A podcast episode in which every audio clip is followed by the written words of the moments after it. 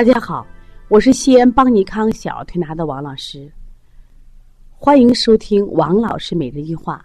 王老师每日一话是西安邦尼康小儿推拿咨询有限公司自二零一六年一月一日向全社会开放的一档公益的育儿栏目。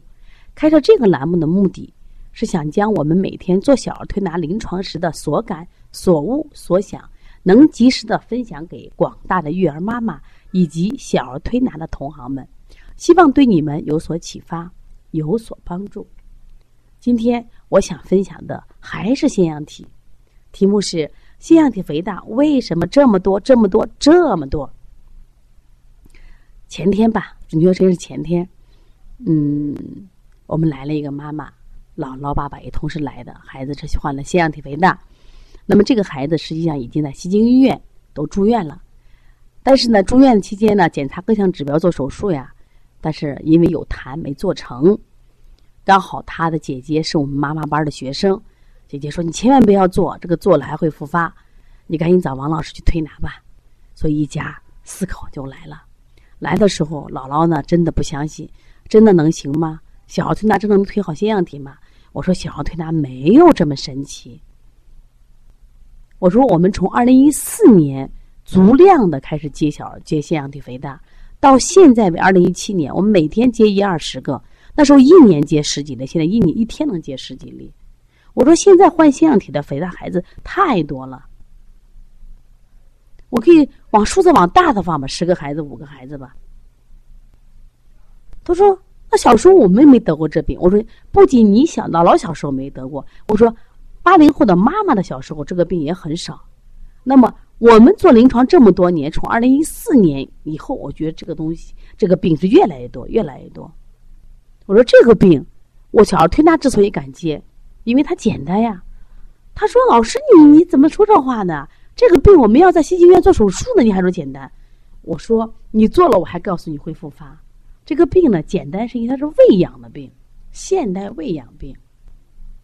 为什么喂养病？我说先问问你们家吃的吧。”我说吃肉吧，诶，那必须吃肉的。我们家孩子每天都要吃肉，顿顿都要吃肉。我们家孩子不吃肉就不吃饭。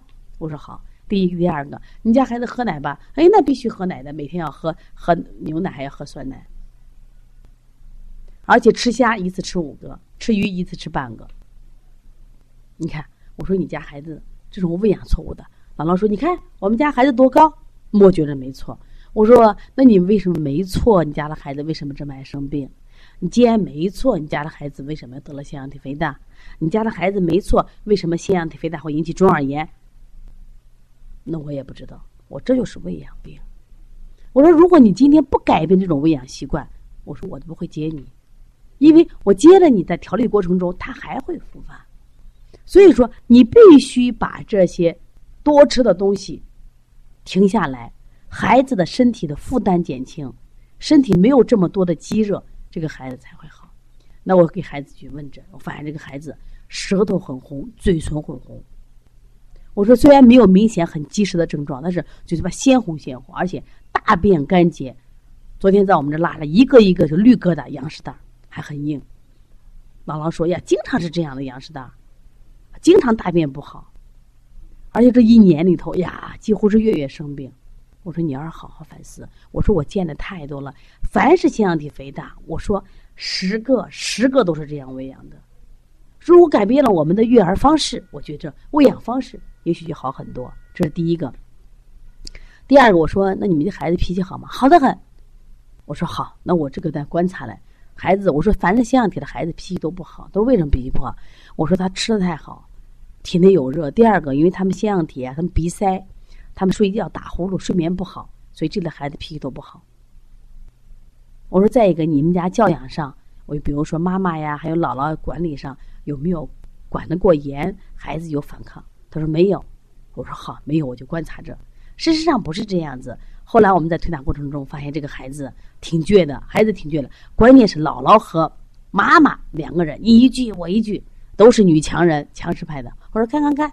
我说你俩刚说的，你们孩子没有脾气，你俩脾气好，你看矛盾出来了吧？姥姥说：“咦，这个女儿就不听话。”这女儿就说：“姥姥就爱训我，怼我。”你看，我说你们家这种这种家庭气氛啊，大嗓门啊，互相争执，啊，互相谁也不服谁，经常互相指责，会让你的孩子受影响，他变变成一个肝气不舒的孩子。那么，人的咽喉内部就是我们的肝经的一个络脉，刚好循经到行嗓。